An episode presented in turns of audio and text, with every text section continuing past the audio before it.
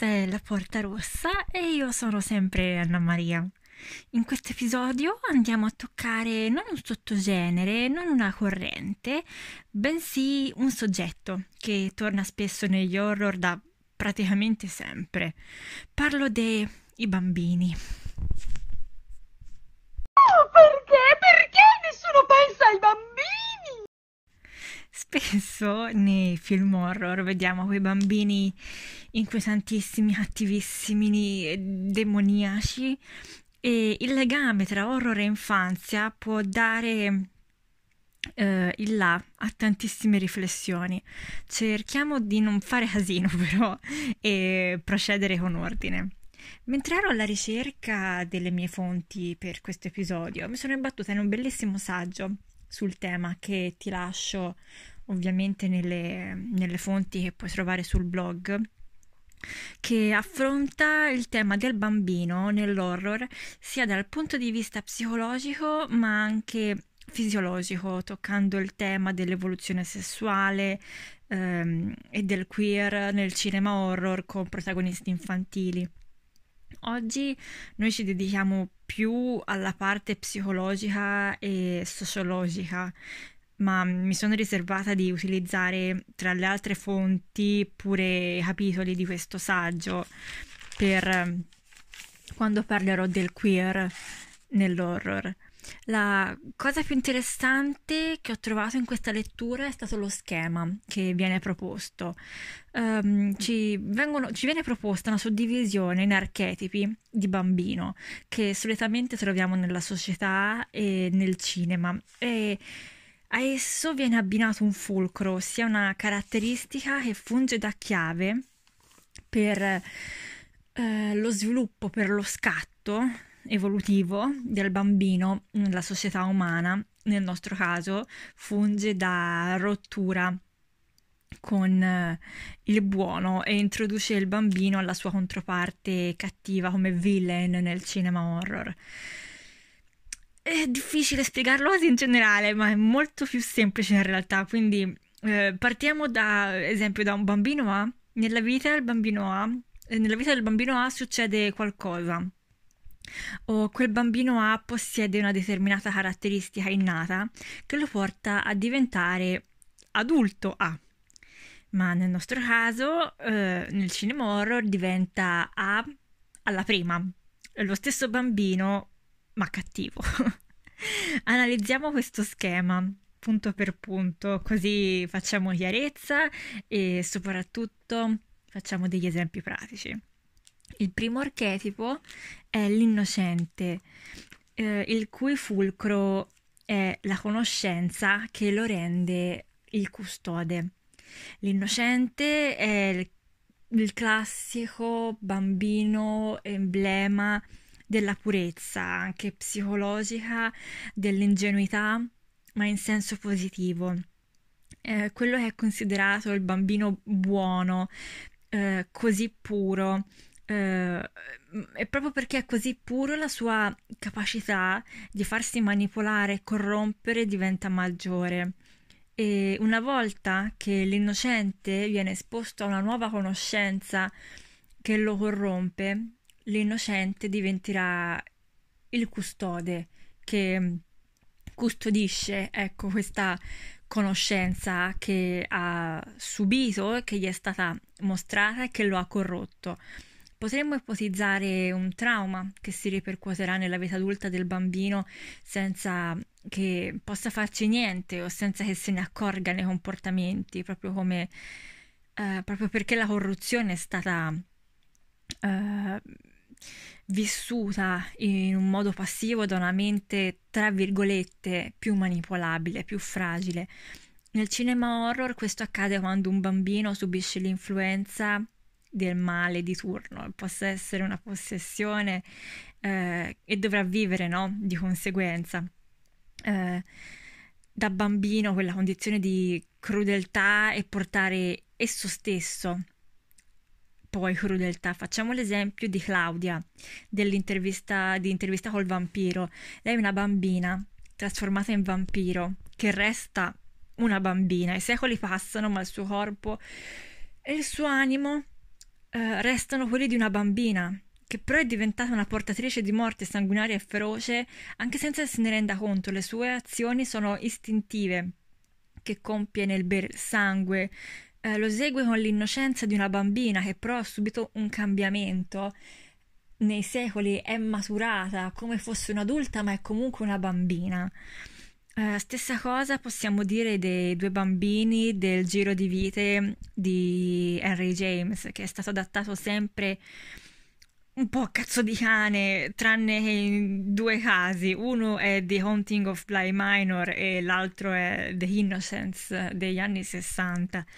E di questo, ecco, voglio fare il riferimento perché è più appropriato per il nostro caso. I bambini vengono posseduti involontariamente eh, e inconsciamente dagli spiriti dei morti inquieti e le loro azioni e comportamenti diventano di minuto in minuto sempre più ambigui, sempre più inquietanti, sempre più adulti, perché nella loro anima alberga un adulto, ma mantengono comunque quello spirito inconsapevole e ingenuo dell'infanzia.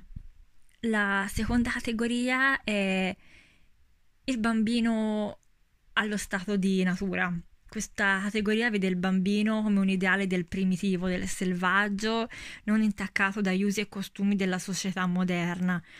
Questo concetto lo ritengo importantissimo negli studi di psicologia e del gender. Al momento della nascita il bambino è puro, è il vero se stesso e nei primi anni si comporta secondo i propri sentimenti e pensieri senza subire la pressione della società per quanto riguarda ideali religiosi, politici, sociali, eh, di orientamento sessuale o mh, mm, della propria identità di genere. Il bambino allo stato di natura è il più libero, ideale di essere umano.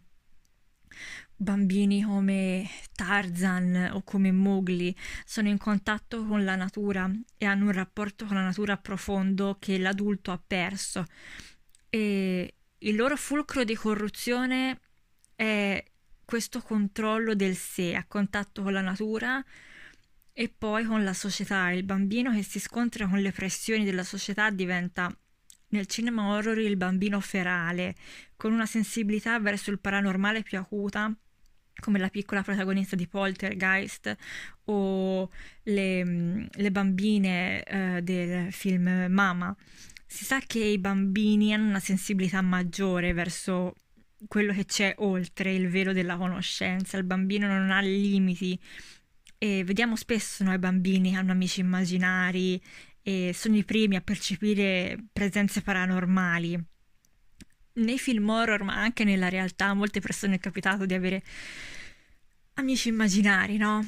Poi nel crescere la società ci impone di perdere quella parte immaginifica, ponendoci davanti ad un muro eh, che ci allontana da quel mondo di magia e fa parte dell'infanzia, ma negli horror abbiamo questi bambini che non perdono il loro contatto con l'oltre e diventano il filo che connette il paranormale e il mondo reale. Um, nel nostro caso questo contatto rende i bambini fuori controllo e crudeli. Un esempio che penso possa essere calzante è quello dei bambini di quel piccolo gioiellino di Sinister. Il primo, il secondo no, il secondo è un'allucinazione collettiva. I bambini entrano in contatto con un'entità che solo loro possono percepire, il demone Bugul, che li porterà a compiere atti di una crudeltà indicibile fuori da ogni etica e morale di qualsiasi società. È letteralmente uno dei miei horror preferiti, con un bravissimo Ethan Hawke diretto da Sua Maestà Scott Derrickson, che la maggioranza di noi conosce per essere anche il regista di Doctor Strange della Marvel. Veditelo se non hai paura degli horror perché è una perla.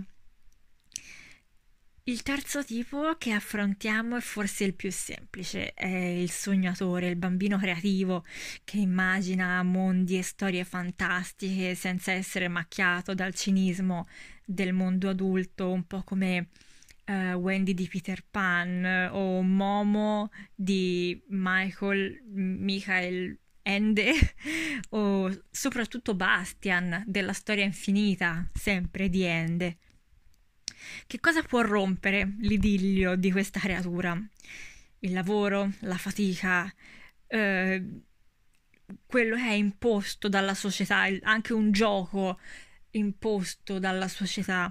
Una volta che il bambino creativo viene toccato da un dovere che mette a rischio la sua creatività, che eh, pone un freno al suo essere, il sognatore diventa distruttore, sfruttando la sua creatività come forza distruttiva. Um, un bambino del mondo horror che è l'emblema del sognatore è Danny di Shining, il suo luccichio è un potere proprio della sua persona che gli permette di sapere e vedere più degli adulti intorno a lui ma per me il sognatore che diventa distruttore per eccellenza è Brandon eh, di Brightburn. Brightburn è praticamente la storia di Superman, solo che stavolta Superman è il cattivo. La cosa divertente di Brightburn è che dietro a questo film c'è James Gunn, il regista dei Guardiani della Galassia, che dopo essere stato mandato via dalla Marvel ha detto ok, io ora faccio un film sul più famoso supereroe della concorrenza e lo faccio horror, perché Gunn è, è uno svalvolato.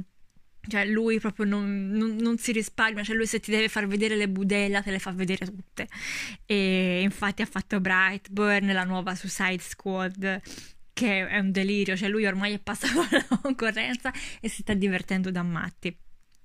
Se conoscete la storia di Superman, sai com'è, no? Una coppia si ritrova un bambino nel campo accanto a casa e questo bambino è l'erede di una stirpe aliena e sviluppa dei poteri, eccetera. Ecco, Brandon è, la, è il negativo di Clark. Uh, di Clark Kent è un bambino estremamente creativo, sempre a disegnare. Poi scopre la verità sulla sua identità eh, si scontra con la responsabilità di doversi comportare da umano quando lui umano non è e non può assolutamente restare ingabbiato, quindi la sua creatività si trasforma in una forza distruttiva assoluta, cioè una volta che il suo vero io si risveglia, eh, distrugge tutto in maniera assolutamente alla James Gunn. L'altro archetipo eh, è il bambino saggio, un bambino estremamente dotato di un'intelligenza fuori dal comune, un prototipo di mini adulto che porta in sé una previsione dell'evoluzione della specie, un bambino speciale. Non so ecco, se hai mai parlato, hai mai sentito parlare di bambini indaco, un bambino di questo tipo, però eh, non hanno la stessa sensibilità e l'innocenza, loro sono troppo avanti e sono più adulti che bambini, ma allo stesso tempo sono sempre bambini.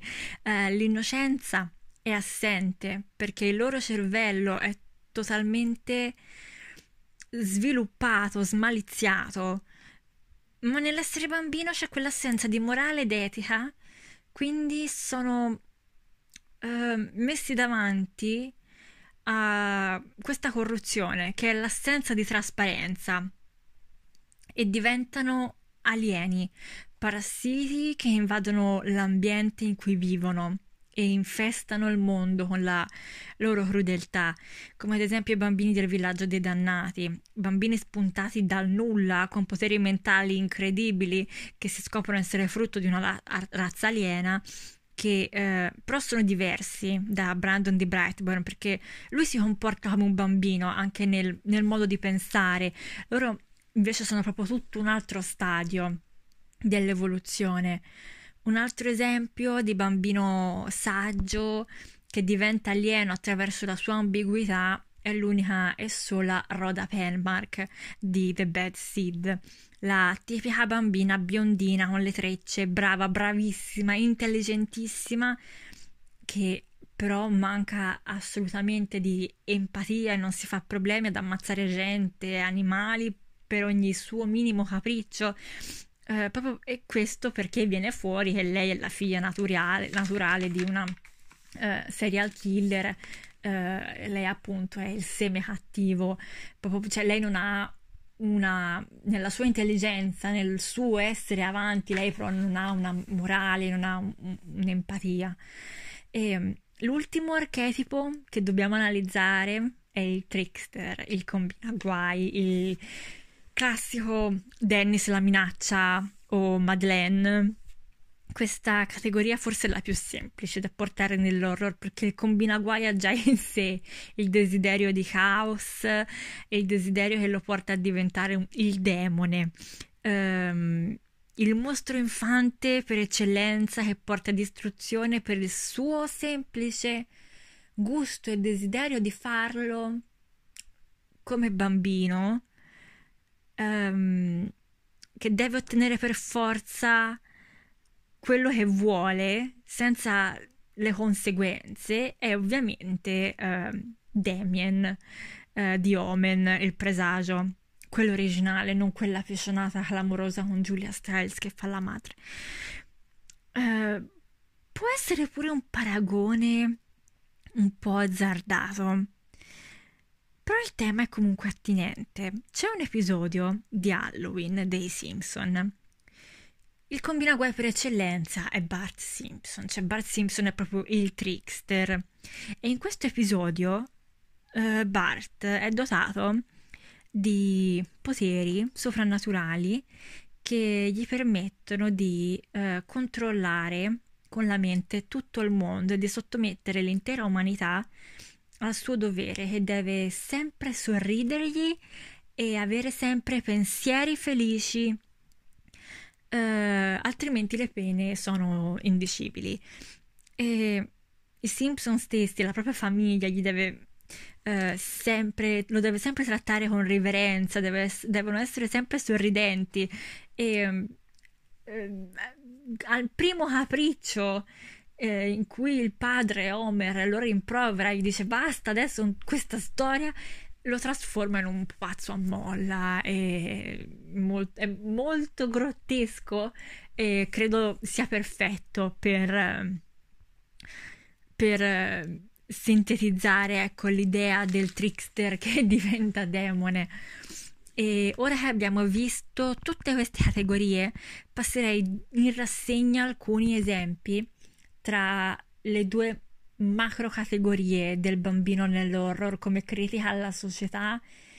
Um, eh, vediamo il bambino individuo, individuo, individuo nell'horror che appunto diventa una critica all'età adulta e alla società, a quello che la società impone, e poi vedremo i bambini nel collettivo. Il bambino, come abbiamo visto prima, rappresenta tutto ciò che esiste in natura e che è intonso dalle pressioni della società. Il bambino è l'inconscio, è il sé più reale, quello che ehm, noi adulti teniamo nascosto perché non accettabile dalle norme e dalle convenzioni. La libertà del bambino esplode nell'horror in tutte le sue espressioni, sia intellettuali sia corporali, che per la società sono aberranti. Tutte le volgarità dette e fatte da Reagan nell'esorcista, quando è posseduta dal demone Pazuzu, sono proprio un attacco alla società del nostro tempo. Reagan, povera figlia, eh, ai, de- ai genitori divorziati, e già questa è una fase della vita che segna un bambino. Um, che si avvia come Reagan all'adolescenza. Lei si trova proprio in quel confine tra infanzia e adolescenza, lei è ancora legata alle cose da bambini e tutti si aspettano un certo atteggiamento dai bambini e anche da, da lei. Poi lei ha questa madre attrice che almeno per me Uh, sì, cioè l'idea che mi sono fatta io dal libro e dal film non è che lei di Reagan gliene freghi tantissimo. eh, la lascia sempre con questa maestrina cattolica che le, inse- le insegna tutto, le fa da scuola. E quando è che la madre si mette in allarme? Quando Reagan inizia ad avere comportamenti che non si confanno più con quelli di un bambino. Reagan inizia ad utilizzare termini volgari e ad utilizzare il proprio corpo, liberandosi di ogni forma, cioè di qualsiasi elemento col- corporale possibile, eh, il vomito, la, la defecazione, tutte cose. La sua possessione diventa una metafora della ribellione del preadolescente e dell'adolescente alla normatività della società. Um, la, il risveglio sessuale, l'irruenza sessuale che poi Reagan esercita andando direttamente contro gli insegnamenti cristiani è il simbolo della rottura con l'infanzia ehm, e l'influenza che i bambini subiscono. Per Reagan è la possessione a liberarla, per Carrie di Stephen King è il menarca a risvegliare i suoi poteri che la porteranno a liberarsi dal gioco della madre e dalle bulle della scuola. La telecinesi diventerà come un'espressione del suo inconscio che va a distruggere la società che l'ha torturata. Purtroppo però questi protagonisti infantili subiscono spesso la punizione della morte. Come quasi tutti i protagonisti de- dei film horror, la loro morte poi va a risimboleggiare il ritorno dello status quo, come a, per- come a dire questa deve essere la società, questo deve essere ciò che è normale. Regan ritorna una bambina normale, eh, una volta esorcizzata, che non ricorda neanche quello che ha subito e torna ad essere un'innocente bambina eh, sotto la, le ideologie della società moderna. E all'opposto, invece, vediamo il bambino nel collettivo. Il villaggio dei dannati, Il Signore delle Mosche, Children of the Corn, tutte opere che vedono come protagonisti e antagonisti allo stesso, gru- allo stesso momento eh, gruppi composti solo da bambini. Questi bambini eh, fondano una nuova società con le proprie leggi, le proprie regole, in totale opposizione a quella adulta. In questo modo, quando l'adulto si scontra con il bambino, che però non è solo perché un adulto con un bambino è sempre in una posizione di superiorità. Qui si scontra invece con un vero e proprio nuovo nucleo sociale e avviene uno shock e ci mostra quanto le norme del mondo adulto, quanto la razionalità adulta sia diversa nella mancanza totale di controllo e di empatia di questa nuova cultura eh, fondata da questi bambini crudeli. Solitamente il collettivo è composto come un branco animale, con uno dei bambini eletto come il capo, che è il più intelligente subito sotto ci sono i più forti fisicamente e le bambine solitamente vengono rilegate solo alla funzione materna di crescita, nutrimento e eh, con eh, l'avvento del menarca della riproduzione proprio come degli animali. Sviluppano poi una mente alveare spesso eh, basano questa loro società su un culto pagano questi collettivi rappresentano il primitivo, quello che noi eravamo prima dell'avvento della modernità, della cristianità, della tecnologia, eh, del capitalismo. E ehm, penso soprattutto a Children of the Corn, è la mia opera preferita di Stephen King, in cui scopriamo che eh, questa intera cittadina è stata massacrata dai bambini che si sono riuniti in una setta dedita al culto di colui che cammina tra i filari una divinità setata di sangue che vive nel grano e al quale i bambini offrono gli adulti come sacrificio e anche loro stessi una volta che hanno raggiunto l'età dell'adolescenza, quando si avviano più all'età adulta. È una vera e propria critica alla società moderna e ci dimostra che se gli uomini rinunciassero alla modernità, ehm, tornerebbero ad uno stato primitivo, abbracciando l'istinto animalesco che hanno abbandonato evolvendo. Su questa stessa linea di collettivi di bambini che si riuniscono ehm, in una setta religiosa che desidera annientare gli adulti, c'è anche lo spagnolo Who Could Kill a Child, il titolo originale Quien puede matare a un niño. E io ti consiglio pure il romanzo Gli eredi di Wolf Dorn, che, mm, in cui si investigano delle morti misteriose avvenute in una cittadina e che sono ovviamente causate dai bambini. Ci si focalizza spesso all'inizio di Chi può matare a un nigno sui traumi che i bambini subiscono. Divorzi, lutti, malattie, abbandoni, abusi, tutti dolori che già per un adulto sono tremendi da affrontare. Per i bambini ancora di più, non, è, non avendo gli strumenti adatti per reagire emotivi e mentali che ha un adulto per poter elaborare e reagire.